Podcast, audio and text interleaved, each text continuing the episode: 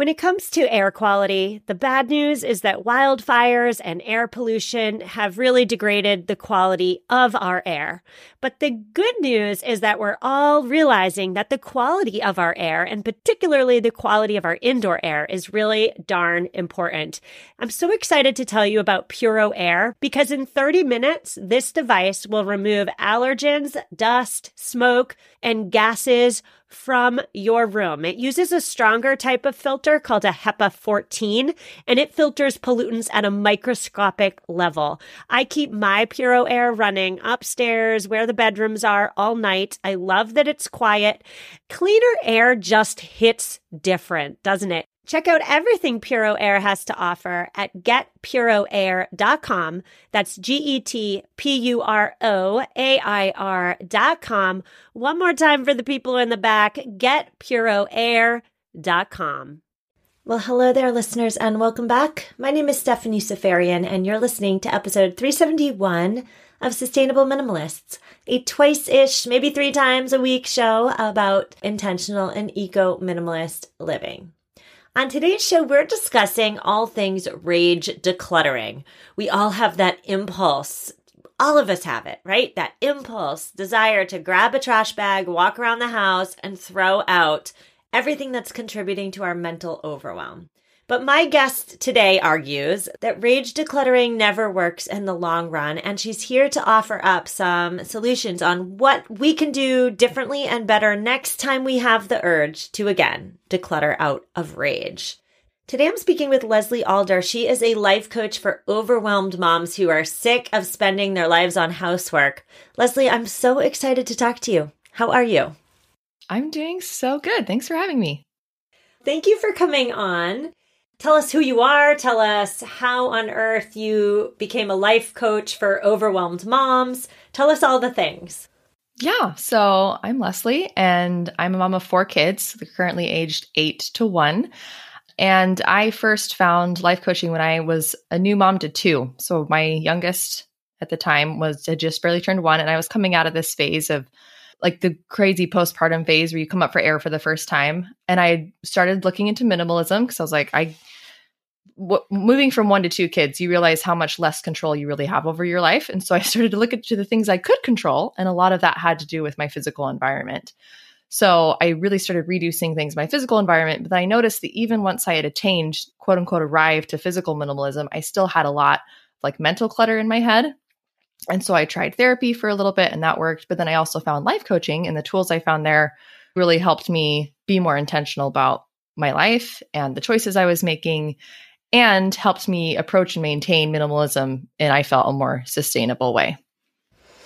Yeah, there's something about first of all becoming a parent for the first time and then adding to your family consecutive times. It's like the amount of control you have, the amount of perceived control you think you have, very tangibly dissipates as the family grows. At least that's been my experience. Today we're talking about rage decluttering. Let's just all get on the same page before we start. What on earth is rage decluttering to you? I go back to this time. I have these memories of me as a kid. My dad would come home from work or my mom would come home from something and they'd just be stressed and they'd look around and be like, okay, look, that's it. Like, clearly, if you can't take care of your toys, you have too many. So we're just getting rid of all of them. And they'd like very dramatically put them in a big box and shove them in the other room and all the kids would be crying and they're like no if you want to earn them back you can do this or like they're going to goodwill. And most of the time they wouldn't actually follow through on that threat. But i remember in the moment thinking like what? I'm a parent. I will never do that to my kids. And now 20 years later i'm like oh no. I know exactly i know exactly why they made that threat. Like i get it now. And trying to do better but it totally makes sense to me now because they just wanted a sense of control, right? Something had gone wrong in their day where they felt like they didn't have control. They wanted to feel like they were in control of their life again. And so the quickest thing they can control, like hard to control kids, easy to control your physical environment. And so when I think of rage decluttering, I think of decluttering or purging or operating within your physical space from a place of rage, anger, frustration. I'm totally hearing all of that. Rage decluttering happens when you're decluttering on emotion retroactively, right? You're overwhelmed, you're frustrated, you are at the end, the absolute last end of your rope, and you're retroactively trying to, number one, release these negative emotions that are likely swirling through. And number two, you're again trying to re exert some sense, some semblance of control over your home environment. But you argue that rage decluttering never works. And I want to know why. Because in the moment, it can feel so darn good. yeah, it definitely does. And it works in the sense that it gives you that release. So sometimes I compare it to unhealthy eating patterns. So, in a similar way that when we binge and purge food, it's us trying to gain control, right? So, we feel like stressed or anxious or upset. And so we binge the things, but then usually we overdo it, right? Because coming from a place of a negative emotion, we don't make the best decisions. We're not operating with our highest self. So when we come down off of that high, we realize, oh, actually, I do need two pans. I did need those extra pair of shoes. And then you have to like go out and shop for the stuff again, which gives you that little hit of dopamine, right? Like, oh, I got something new. And you bring it into your house. But then you might probably overdo it on that side too, because you feel a little bit of guilt for getting rid of too much. So maybe you pick up too much and then you're back in that same cycle. It feels like it works in the moment because you get that release, but long term, you're just feeding into the same consumerism cycle of feeling not enough, purchasing too much, and then feeling overwhelmed and getting rid of too much. As you're talking there, I'm thinking about my own impulses to rage declutter. And I don't have the impulse to rage declutter my own stuff because I take care of my own stuff and I have systems in place to organize it. And frankly, I don't have all that much to begin with.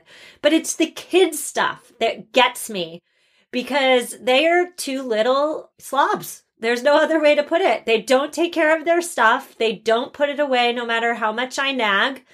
And they don't listen. So the rage decluttering impulse and urge is strong when it comes to their toys, their clothes, their trinkets, their rock collection, their shell collection, all these things that really do feel as though they overtake our home. You mentioned the after emotions, right? So we're acting on a place of emotion when we rage declutter. That's the rage and rage declutter, right? But almost always, I would say, at least for me, the emotions that come after. So there's three stages. One is the impulse. Two is the action, the rage declutter. For me, it's like the impulse to walk around with a trash bag and just throw all the junk in it. And then three is what comes after. So usually in step two, when you're actually doing it, you feel really good. It's like an elephant is off your chest. You feel you can breathe again everything's right in the world. But then, at least for me, immediately after comes the guilt, the shame, the regret. And as a sustainable minimalist, it often comes when I think to myself, I identify as a sustainable minimalist, and now I decluttered with rage. So, what am I going to do with all this stuff? There's a dissonance there, and dissonance always brings shame for most of us. And there's also the guilt too, especially when it comes to the kids' stuff, because this is their stuff, right? And if I was a better mom, I would be sitting with them and working through what to do with this stuff, especially older kids. Like, it's not a good look to just throw your kids' stuff in a trash bag. so, talk to me about that. Talk to me about what we can do, especially with the kids' stuff, when you feel as though you've done everything on the front end to maintain that sense of control, but they're not listening. They're living like slobs. Your house is a disaster and it's negatively impacting your mental health. What do we do with the kids' stuff? So, the first thing I would like you to do is just to neutralize everything because our brains are just meaning making machines, right? So, anything we see, anytime we hear, something, it's going to assign a meaning to it. And it doesn't necessarily mean that meaning is like the absolute truth or that it's even useful, but that's just what our brains do. So when you come across that messy room and kids' toys are all over the living room or they've made it into your office, hypothetically, I share an office with my son, covered in toys right now. Ask yourself, what am I making this mean? Because if you get really factual about it, it's not that big of a deal, right? It's just plastic on the ground. It's a fluffy stuffed animal sitting on the couch. If you get really specific about what you're actually seeing, like nothing's gone wrong. We're not talking about like biohazardous chemicals in your house. Nothing's on fire. Nothing's actually a threat. It's just stuff. It's just kids' stuff on surfaces. And so when you look into what am I making this mean? That's when we can figure out why we're getting triggered by it. So, what thoughts come up when you see this stuff? Maybe it's something like, I'm not a good mom. I'm lazy. I should have this figured out by now. Am I the only one who can't do this? Like everyone else seems to have their house picked up. So and so down the street has more kids than I do, and her house never looks like this. So it's not the stuff on the ground that's making you feel the guilt and shame, it's what you're making it mean. And once you get a little bit of awareness there, you can take a step back and create some distance between the thoughts that your brain is feeding you and yourself because we shouldn't believe everything our brain tells us. It's well meaning, it really is, but not everything that we think is useful. Can you walk me through an example of that? An example of maybe perhaps a time in which you felt the desire to rage declutter either your own things or your kids' things or common things. How would that drilling down of the why you felt like that, how would that work in real life? Can you walk us through an example? Yeah. And I do it a little bit differently every time. And it a lot of times depends on what my emotional capacity is, right? So if I walk into a room that's overwhelming me and I see the stuff everywhere and the kids are also probably running crazy at the same time, right? Because everything happens at once, then I'll just take a deep breath and I'll take a step back. Sometimes physically creating some space between me and the scenario really helps. So I'll like whip up my camera. I used to do this a lot when my kids were very tiny and I wanted validation. I'm like, look at this crazy life that I have. And I just like pan the room with a video. Kids are screaming, like the oven timer's going off, just total chaos. And part of me wanted just to show that to my husband, just for a little bit of validation. Oh, how was your day, honey? This was mine. But once I finally got to that point where he was home, I'd usually processed it. So it wasn't a big deal. But just giving that space for myself and looking at my life from that third person perspective and to kind of see, like, oh, this is not a big deal. Everyone's healthy, everyone's safe. And imagine yourself just like hovering in the corner, like a fly on the wall, and just seeing everything happen. And at that point, like, it's kind of humorous still overwhelming, still ridiculous, but like funny. So if you can give yourself a little bit of space, that really helps. And then literally just panning the room and looking at everything and reminding your brain and realizing there's not a threat here. We're safe. Everyone's fine. It's okay. Another thing I like to do is leave, go outside, remind myself that there is a world that exists outside my house. I think a lot of times, especially as women who are at home a lot, our house becomes our world and we forget that there's stuff that exists outside of us. And thank goodness, right? There's a whole big, beautiful, incredible world out there. Our home is just such a tiny part of it. So getting yourself a little bit of perspective and realizing this isn't the end of the world that I have a messy house. I definitely want to talk about getting out of the house with you later in this conversation. But I must say, as you're talking there, I'm thinking about my rage decluttering urges with my kids' stuff. As I'm trying to sit with what's really coming up for me here. It's not the toys on the floor. What is the deeper issue? I would say for me personally, it's two things. The first is number one, when I see my children consistently ignore my directives to clean up. I think I internalized that as me not being a good enough mom. Like in my head good kids pick up their stuff. I don't know. I could go through where did i get that? What ch- happened to me in childhood to give me that thought? But that's what's actually going on deeper. And also i think too simultaneous to that is the fact that I want to be my aspirational self is I want to be a mom who's totally fine with toys all over the house. I want to be a laid back, cool, easy breezy mom but I'm not. I'm just not. And so then I feel the guilt and shame because these toys, which are on the floor, which, like you said, are not that big of a deal in the grand scheme of life, they do bother me, even though I don't want them to. What's step one? So we feel the urge to rage declutter. Instead of grabbing that trash bag, what should we do instead?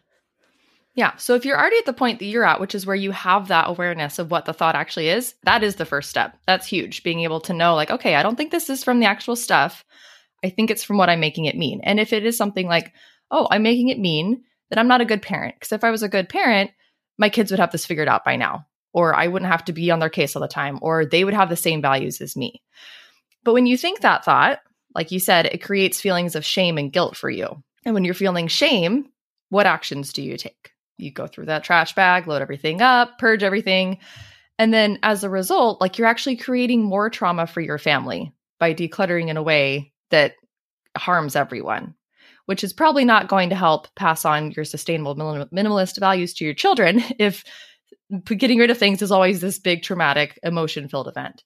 So a lot of times these thoughts that we have they're very practiced like we've had them for a long time and it's not like we can just let it go right like you can't just stop thinking oh when i see stuff on the ground i'm going to make it mean that my children love me and i've created a beautiful life for them and nothing has gone wrong. That's too far of a stretch right? So instead we can kind of just create a little baby step to a ladder thought. So instead of saying i'm making it mean that i'm a terrible parent because my kids should have this figured out by now and then feeling shame and guilt we can even keep the same thought and just tweak it a little bit and be like, oh, wow, I'm going to have so much compassion for myself if that's what I'm believing right now. Oh, you're believing that you're a bad parent because your kids have stuff on the ground? That must be really difficult. And just have compassion for yourself instead of the shame and guilt. Because if you think about it, shame doesn't work. Overall, like if shame worked, we would all have sparkling houses and perfect children because we all feel so much shame all the time. So, just showing to your brain repeatedly, giving it evidence that shame isn't useful, it's not helpful. We think it is, but it really isn't. All right, we're going to take a quick break, Leslie. But when we get back, we're going to go through your four step process. We've done step one, but we have three more steps to go. We'll get there after a quick word from our sponsor. Hello, sustainable minimalist listeners. Are you committed to living a greener and simpler life? Well, meet Home Threads, your ally in more sustainable and minimalist home decor. As the total destination for decor and furniture, Home Threads helps you define your minimalist lifestyle while respecting the planet. Discover their exclusive Haven collection they use many sustainable materials without compromising on style. And here's the best part. Home Threads always has the best value. It was time. After nine years of living in our home, it was time to replace our outdoor furniture. And my husband and I, we went to Home Threads. We have a Home Threads patio umbrella and a new bench. And oh my goodness, we are so in love. Create a home that reflects your commitment to the environment. Visit homethreads.com slash sustainable and get a code for 15% off your first order. Homethreads.com slash sustainable. Love where you live. So many of us have chaotic closets that are crammed full of clothing items, and yet somehow we still have nothing to wear. Well, upgrading to high quality and affordable pieces from Quince when you need them is a game changer.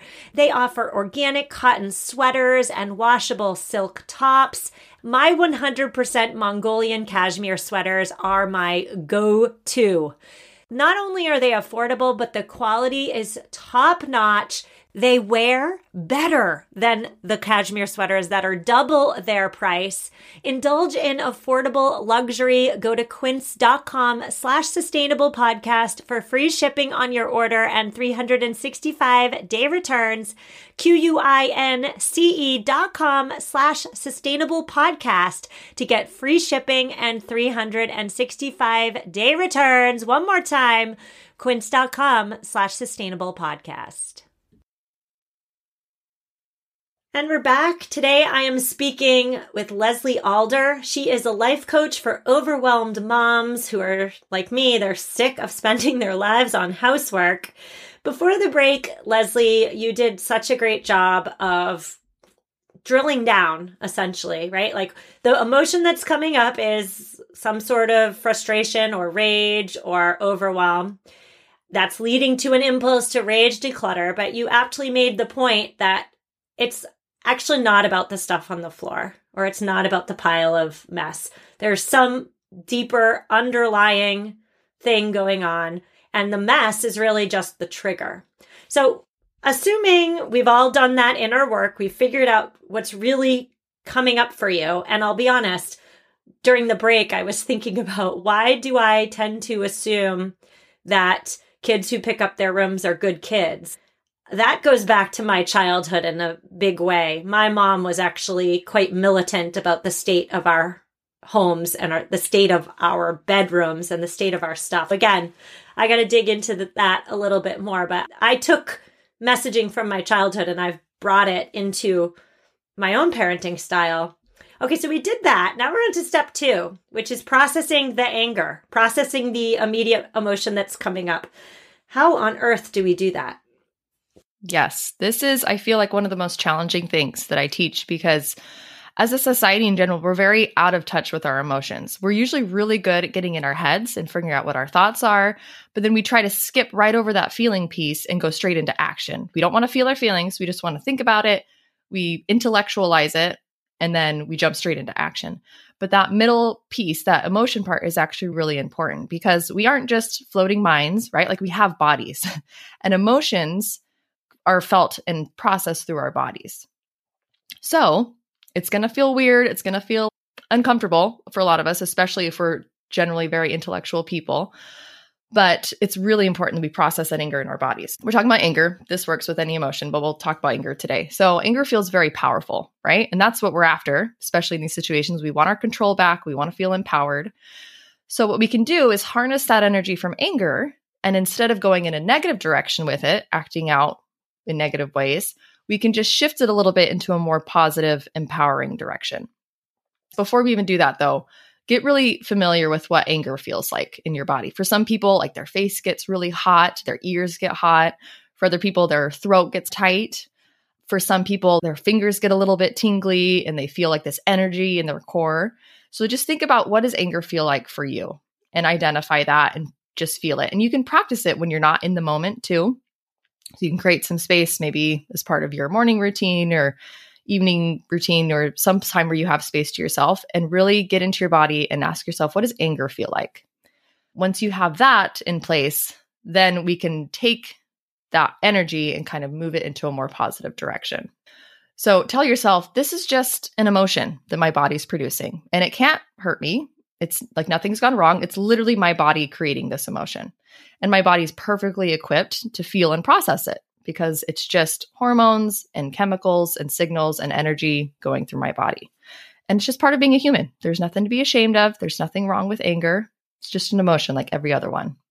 And then once we've shifted that energy, once we've identified it and decided we're going to go in a positive direction, then we can take some of those actions that we talked about earlier. So, getting some distance between yourself and the situation, taking a picture or a video clip.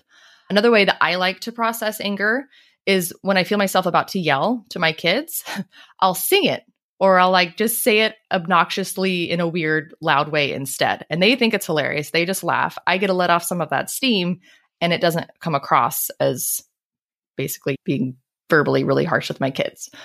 If you notice, children are amazing at this. Children are so good at feeling their feelings. Like they have no guards, no boundaries. They will just feel all the things in whatever order they need to feel them.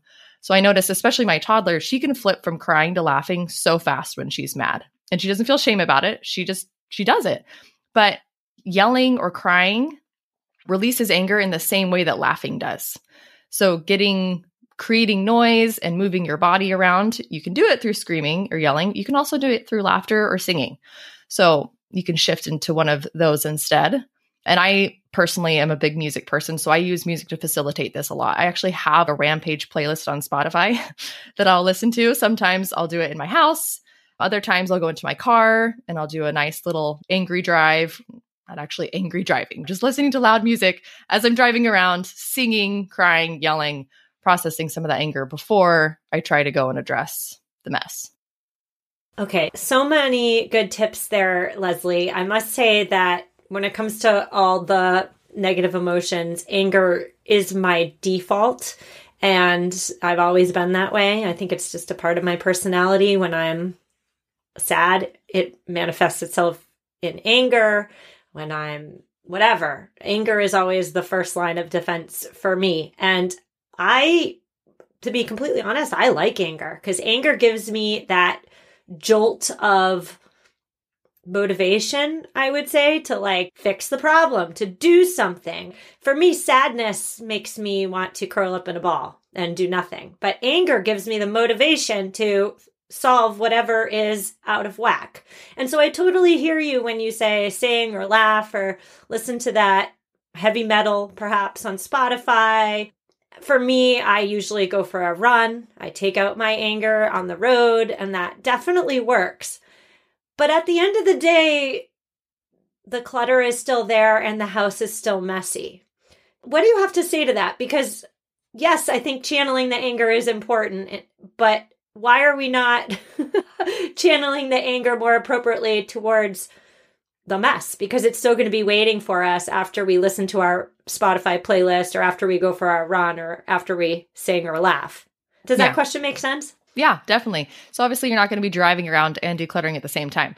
But you can do a lot of these things at the same time as cleaning up. So you can turn on like the cleaning playlist that's a little bit more energized and use that to kind of create this positive momentum to get everyone to help clean up. You can also do the same like singing, laughing, ridiculousness, kind of make it like a play just initially. You don't have to like keep it up the whole time, but that can help break some of the tension and get everyone on board. Do it case by case basis. So when you're looking at the clutter, what are the circumstances around it? Is it 5:30 p.m. and do we need dinner on the table in the next 30 minutes? If so, we're probably not going to go do a huge once over on the house, right? Like we need it to be functional in that moment when you have a moment like this, after you've processed some of that emotion and you're a step back from it, then you're able to get back into your thinking brain and make like a conscious decision about what's going to serve us best in this moment. So if it's a functional purpose that you want this mess gone, it's literally just not functioning for your life right now. So that might look like I can't walk through here without tripping. Like it doesn't actually feel safe to be in my house right now. I can't be cooking in this kitchen because it's just there's not enough space. Okay, then solve for that. But you can literally solve for it in the most simple way possible. Like you can literally grab a laundry basket, scoop all the stuff off your counter into the basket, problem solved. You're going to come back to it later absolutely, but in this moment at 5:30 p.m., like now is not the time to go through and hand wash all the dishes and put them all away, right? So, if it's that functional reason, solve for it, but do it in a really simple way. And don't get on yourself, don't berate yourself for not doing it quote unquote the right way or not having it put away or not having it done earlier. Like at this moment in time, again, don't drop into shame. None of that's going to serve you. Solve it in a very functional, practical way, put it in another room and come back to it later. But if it's not functional, if you notice it's more of the internal self talk of what am I making this mean, then it doesn't matter how perfect you get your physical space, you're still going to feel that discomfort because it's coming from your mind. So just kind of figure out which one is winning out in this moment and if it is the physical space, this is just not functional, great. Let's solve for that quickly, but let's do it in a quick way. Yeah, I like that. All right, so we're moving on to changing your environment. And you alluded to this earlier in the conversation, Leslie. But what does just getting out of our four walls do for us? Why is that so darn important? And I ask that as somebody who works at home spends the vast majority of her time at home. I could walk around this house with my eyes closed and know every nook and cranny because I'm here all the darn time. Why do we need to get out of our house more, especially when we feel this overwhelming urge to rage declutter? Yeah, so I can totally relate to this because I'm very much a homebody. Like my house is my cave. I could just hole up here forever and be totally happy. But thankfully, I am living in the same house with many other family members who are not that way and who need to get out more often. So they push me to get out there. But yeah, naturally, I would not be taking myself out of my comfort zone. And so I, it took me a while to learn this, but going outside, especially if you can get out into nature, even if you have a yard, like you don't have to go on some long hike in the woods and forest bathe as much as I wish I had access to that. Like you don't have to do that. You can literally just go for a walk around your block or sit in your yard if you have one or just look at the birds. Like just connect yourself back to the earth, connect yourself back to the world and nature and remind yourself that this house that we have it's beautiful and we love it and it's wonderful, but it's actually just meeting one of our core needs, which is shelter, right? And a warm place to prepare food, to take care of ourselves. But we are human beings and we are meant to be outside. We're meant to be connecting with plants and animals and nature and the weather.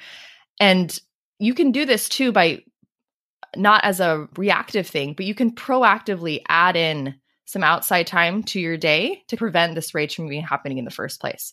So where I live now, we don't have an, a clothes dryer. Some weird things fell through. We never ended up getting one. And so for a while, I was air drying my clothes outside.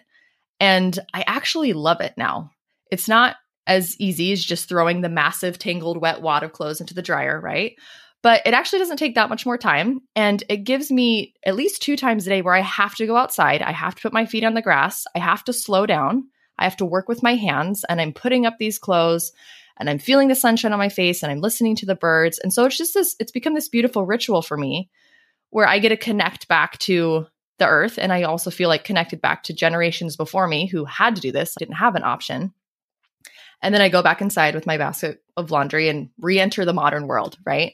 So you can create little moments like that. You don't have to stop using your dryer, but work in little tiny ways where you can go outside and connect back to the earth and then bring that calm and peace with you back into your house. Yes, I so agree with everything you're saying there, Leslie. I think that a mess, let's say, a messy home feels so much more important than it is when the mess is what you're constantly looking at, right? Getting outside and getting some perspective, changing your scenery, clearing your mind is a great technique.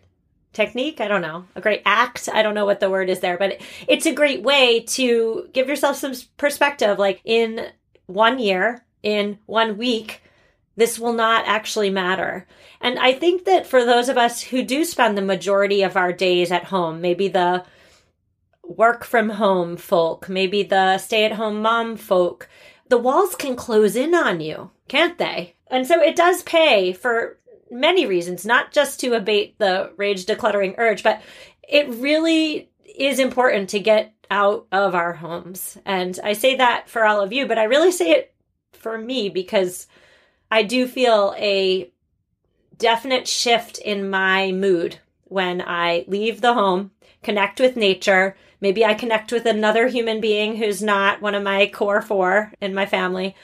And so we've covered your three do's Let's just remind everybody of the do's. Number one, get clear on why you're wanting that clean space right in that moment. Number two, process your anger in a different way other than rage decluttering. Number three, change up your environment. So those are the do's. Now we're on to the don't. What on earth is the don't? Don't do this. Yes. If you've been listening closely, you might be able to guess this one, or you won't be surprised when I say it, but don't make any final decisions from a place of overwhelm or anger. Hopefully, at this point, I've demonstrated how that doesn't work and it feels horrible and it's not sustainable in the long run. You want to be in a place of gratitude and generosity when you decide things need to leave your home. And you want to be able to make an educated decision on where those things are going to go, right? But you can't access that higher educated intellectual side of your brain when you're in anger and shame and guilt and in those negative emotions. Because when you're in those negative emotions, you're just going to be trying to cover those up and solve for them as quickly as possible. So, if you do feel like you have a need to get the stuff out of your house when you're upset, do that, but don't get it all the way out of your house. Put it in a garage or put it in a closet or put it somewhere out of the normal line of living, but then just let it sit there for a while and just sit on your decision. By the next morning, you may be like, no, actually, we need that. Pull the stuff out. Or I heard, this idea once of putting the items in quarantine, which we can all very much relate to, right? So get a get the box, put all the things in quarantine, and then set a timer so we come back to it. Don't let it pile up. So maybe that's going to be two weeks, maybe it's one week, maybe it's 30 days. Set an alarm on your phone or a notification on your calendar to check in with that quarantine pile in 30 days. And when you do revisit it, at that point, you're not going to be feeling anger or stress. You may not even remember what's in there, but come to it from a very clear place of gratitude and generosity and compassion. And then you can look at each item, which we've talked about so much in other episodes and other resources of do I need this? Do I want this? Is this serving me right now? Where could it serve someone else better? And then passing it along. So make a decision from generosity and gratitude. Don't make any final decisions from overwhelm or anger.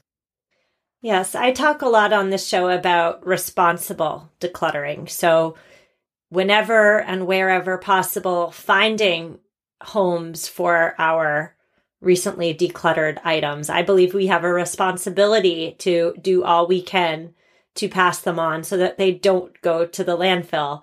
And rage decluttering is the complete opposite of responsible decluttering, isn't it? Responsible decluttering requires forethought and rage decluttering is forethought free. it is reactive as opposed to proactive. And with regard to your point with the quarantine box, I find the quarantine box to be especially helpful in these moments when the urge to rage declutter is overwhelming, especially with kids' stuff. I can and do and often put all the stuff that my kids have just left in a corner and forgotten about. I put it all in a box and then I put that box in the basement and then I just leave it there for a month, maybe two months. And if they're not asking for the stuff, if they're not asking for the stuff, they're not saying, Where's my, I don't know, where's my shell from that time we went to the beach in 2017? If they're not asking for the stuff, that's a really good clue to, first of all, me, that that stuff is not nearly as important to them as they think it is. That's number one. And number two, when it's in the box after a month or two, after there's some space built in between the kids seeing the stuff every day and then being away from it for two months, either A, when I reintroduce that box to them, either A, they say, Oh, yeah, I really love this stuff. I can't let go of it. And they'll then treat it better because there's been that space and there's been that reattachment. So they're going to take care of their stuff. Or they're going to say, oh, yeah, that's a baby toy. I don't need it. Or, oh, yeah, I'm done with that. We can pass that on. And so I do think that the quarantine box is so helpful for all of us in so many situations our clothes, our shoes, our kids' stuff because the quarantine box gives you that space needed, that pause. The quarantine box is the pause so that you make better decisions and not retroactive ones. Would you agree with that? Oh, absolutely. Yeah. And I think it's such a beautiful way to model that for your kids too. And especially if your kids are older, you can actually literally say to them, like, hey, I'm feeling kind of overwhelmed right now. Part of me just wants to get rid of all of this, but I respect you. I respect your things. I know I'm not going to make the best decisions from a place of anger. So we're just going to put it in this box. We're going to revisit later and I, especially for older kids, that's such a great way to show them, oh, look, mom feels anger too. And mom feels overwhelmed sometimes too. And this is how she manages it. So when you become a safe place for your own anger, you become a safe place for every emotion for yourself, but you also become a safe place for your kids' emotions, which is huge. Because if they feel like they're safe to express any emotions with you, then they're going to be able to gain tools and learn methods to process those emotions so much faster than if it, the message is sent that we can't feel anger in our home or we can't feel overwhelmed. Like it's not okay. So this is just one little tiny way that is demonstrated, but I think it's a beautiful way to model some of that emotional maturity to your kids. Yes. We're teaching them how to handle big emotions by showing them how we handle them. And if modeling isn't the best tool for teaching these really important but also really difficult life skills, then I don't know what is. So get ourselves right first. Rage decluttering is the opposite of getting ourselves right. Leslie, tell us again what you do, where we can find all your goodness. Tell us all of it. Yeah, so you can find me a lot on Instagram. I'm at Leslie Alder Coaching. I also have a website, lesliealder.com, and I work with one on one clients through private coaching, and I help them, mostly moms, get rid of the physical and mental declutter that they have in their motherhood so that they can stop spending time maintaining their life and actually go out and enjoy it and live it and be present with their kids and gain some of those tools that we talked about today to process their emotions and become more emotionally mature. I think I need your coaching, Leslie. We'll talk offline, but thank you so much for coming on the show. I learned a lot about myself and I hope my listeners did as well. So thank you so much. Thank you. Listeners, that's a wrap. Show notes are at mamaminimalist.com forward slash 371. And we do have an eco tip today.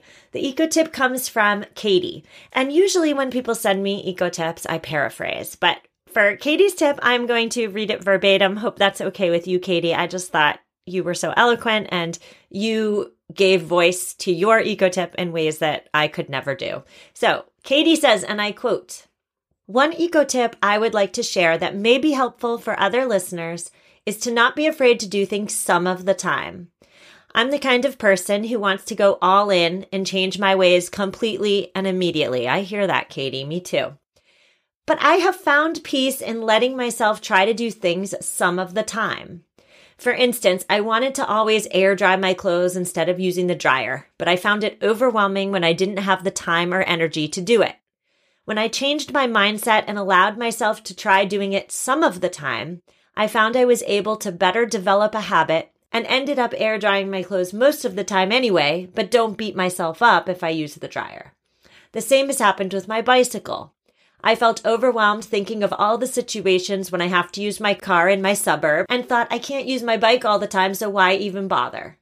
But I have started riding my bike when I can, and I'm thrilled to find that I can use it more than I thought, and every trip on my bike is one less trip in my car. End quote. Katie, I absolutely love this tip. You were speaking to incrementalism. Let's not be zero to Oprah, even though for you and for me, that's our natural impulse, let's say. Let's do things better some of the time and let's leave the shame out of it, just like Leslie discussed in today's conversation. Shame is never motivating. So let's keep the shame out of it. I love it. Thank you so much, Katie. Listeners, I'll see you later this week. Reach out if you need me and take care.